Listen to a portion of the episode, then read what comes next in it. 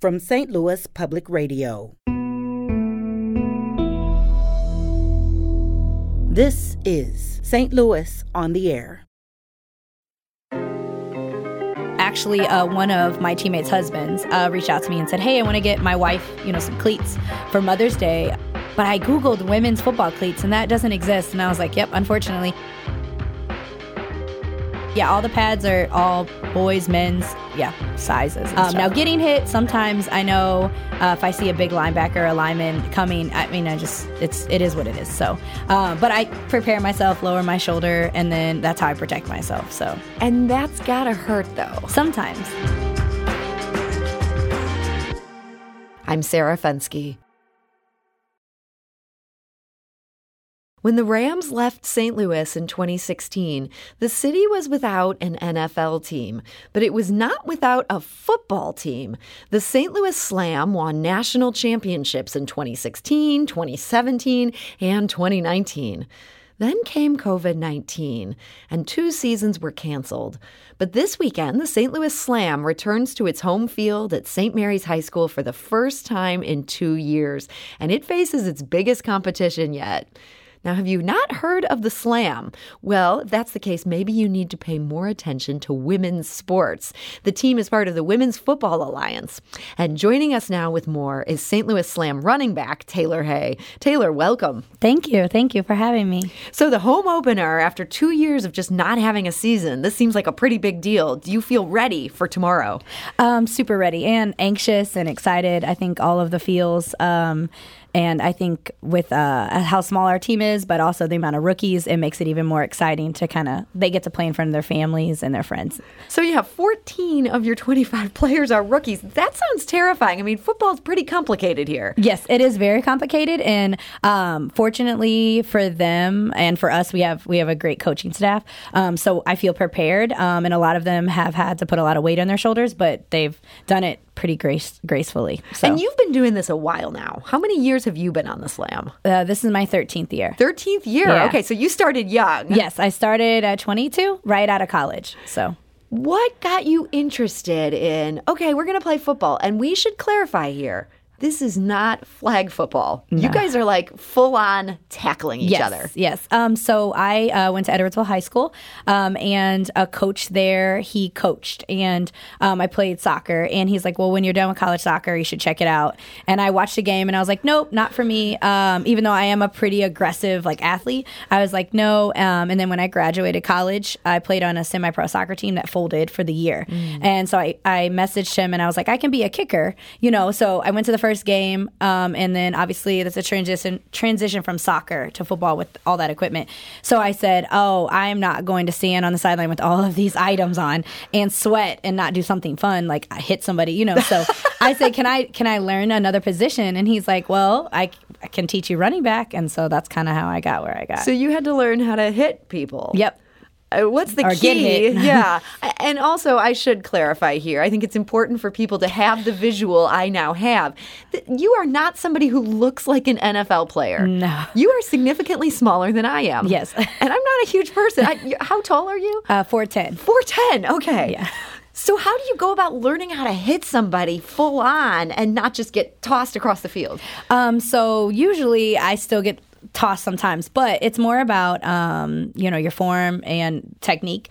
So if I'm playing defense and I hit somebody, I know that I'm not going to hit somebody that's 5'10" in their chest. I'm going to try to tackle them at their knees or below.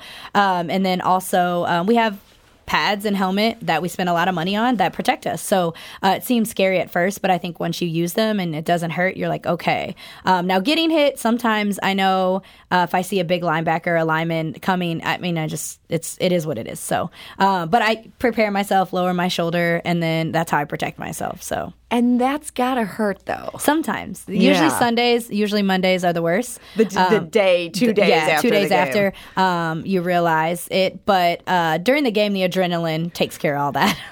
And so have you ever been seriously injured? Not playing football. Okay. I've had 6 knee surgeries, 4 ACLs, all soccer. Okay. Yep, soccer can do that. I know. But the tackling, that doesn't mess you up. Our coaches prepare our bodies. The first month and a half is all plyos, ab circuits, everything to prepare our body to get hit and to hit.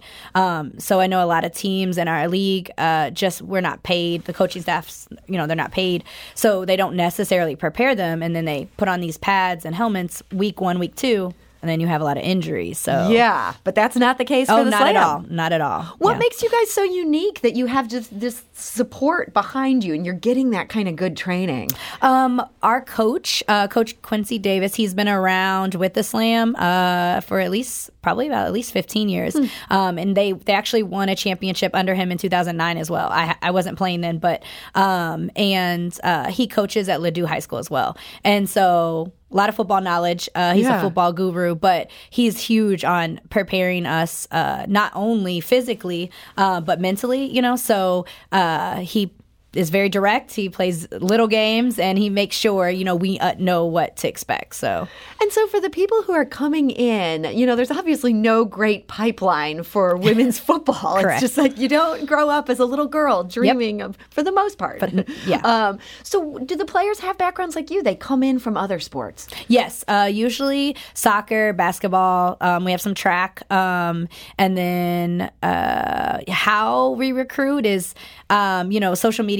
Nowadays, so we created a TikTok. We got a girl from just came out of college, played basketball, getting her master's at Lindenwood, and she found us on TikTok. So we have to be creative as players to do that, and as an organization, that's pretty much how we recruit. And I was just telling a gentleman when I was waiting, I was telling him how usually if I go up to a larger woman, that I want to be a lineman, I have to say, or line woman, I say, hey, did you play a sport before? Yeah. So that way I don't lead with, hey, would you like to play football? And I'm asking you because I want to run behind you. Yeah. So I say it that way. And some of them are like, no. And some say yes. And if they say yes, I'm like, oh, do you want to play football? And they're like, sure. Like they get confused, So you just see somebody who looks like kind of the right size and the right athleticism, and you're going to go make that conversation happen. Well, if they don't see us, on social media or don't hear us on the radio, whatever, you have to, because a lot of times it is that they just don't pay attention to those things, Yeah. And so, that's how I recruit anyway. So you mentioned these pads. Are these the same pads that are used by male players? I can't imagine there's a huge market for, I'm going to make pads for female football teams. Yeah, there's not. Actually, one of my teammates' husbands reached out to me and said, hey, I want to get my wife, some cleats for Mother's Day, some new ones. And he's like, but I Googled women's football cleats and that doesn't exist. And I was like, yep, unfortunately. I mean, to be honest, they just started making women's soccer cleats maybe when I was in college, like a style.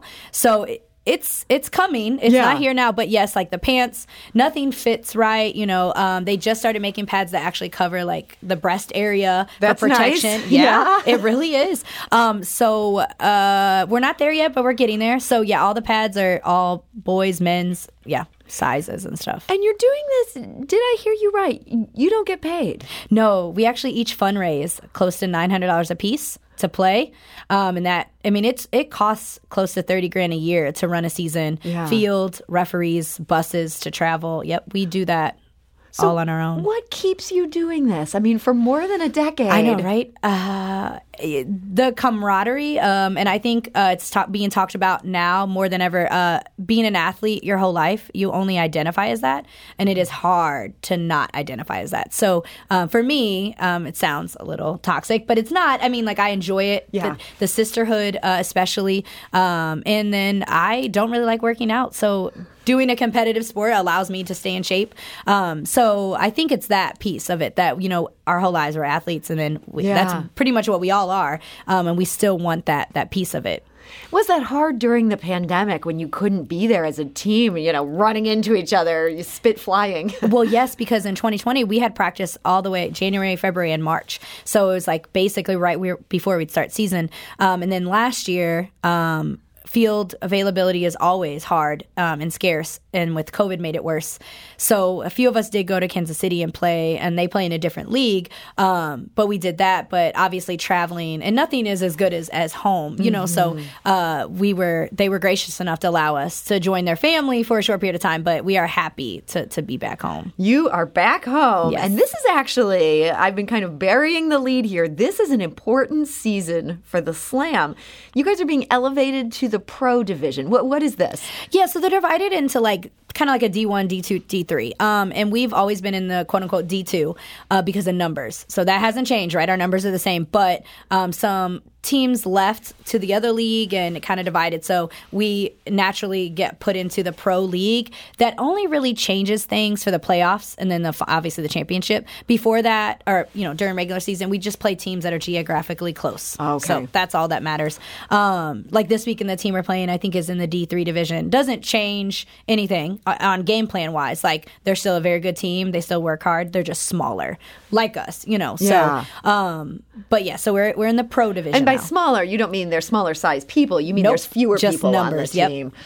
So this could be harder to win a championship, though, being in this pro league. And you guys are used to winning. Yes. Do you think you can take this this division the same way that you've been able to take your past divisions? Yes, because I think we have the same mindset. The team that makes the least amount of mistakes wins the game. So we just have to be sound with that. I mean, now we will see Boston, which they won last year, and they have plenty of championships under the belt, very good team. Coached well, disciplined, and they have numbers, but they work hard, and it will be our first time seeing them since I've been playing. So that's exciting. It's so exciting, and they're coming to St. Louis, and they have so much support from like the Patriots, like Robert Kraft, like flew them out. Like it's so cool. Wow. So and they're just a good organization. So we're excited, and so thinking about the Patriots giving them that support, and I think about there's a lot of football fans who are still mad about the Rams leaving. Yes. You guys have been here. You guys have been winning championships.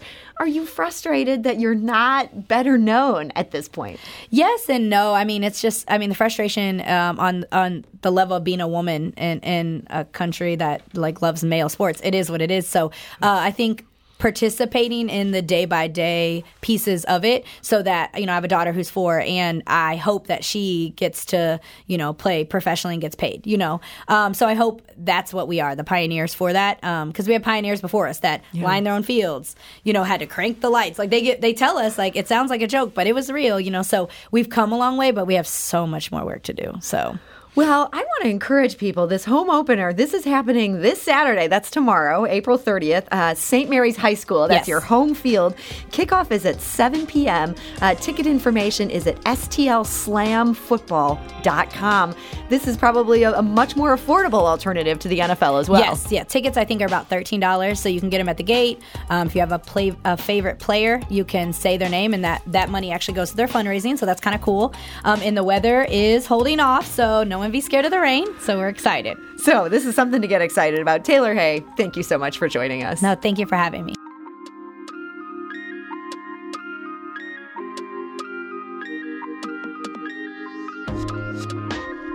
This episode was produced by Danny Wissentowski, with audio engineering and podcast design by Aaron Doerr. Our executive producer is Alex Hoyer. St. Louis on the Air is a production of St. Louis Public Radio. Understanding starts here. Do you find yourself regularly listening to episodes of St. Louis on the Air? Suggest us to a friend you think might enjoy our conversations. And leave us a review and rating on Apple Podcasts on the App Store. It's the simplest way to help people discover our show. Thanks. St. Louis Public Radio is a member-supported service of the University of Missouri-St. Louis.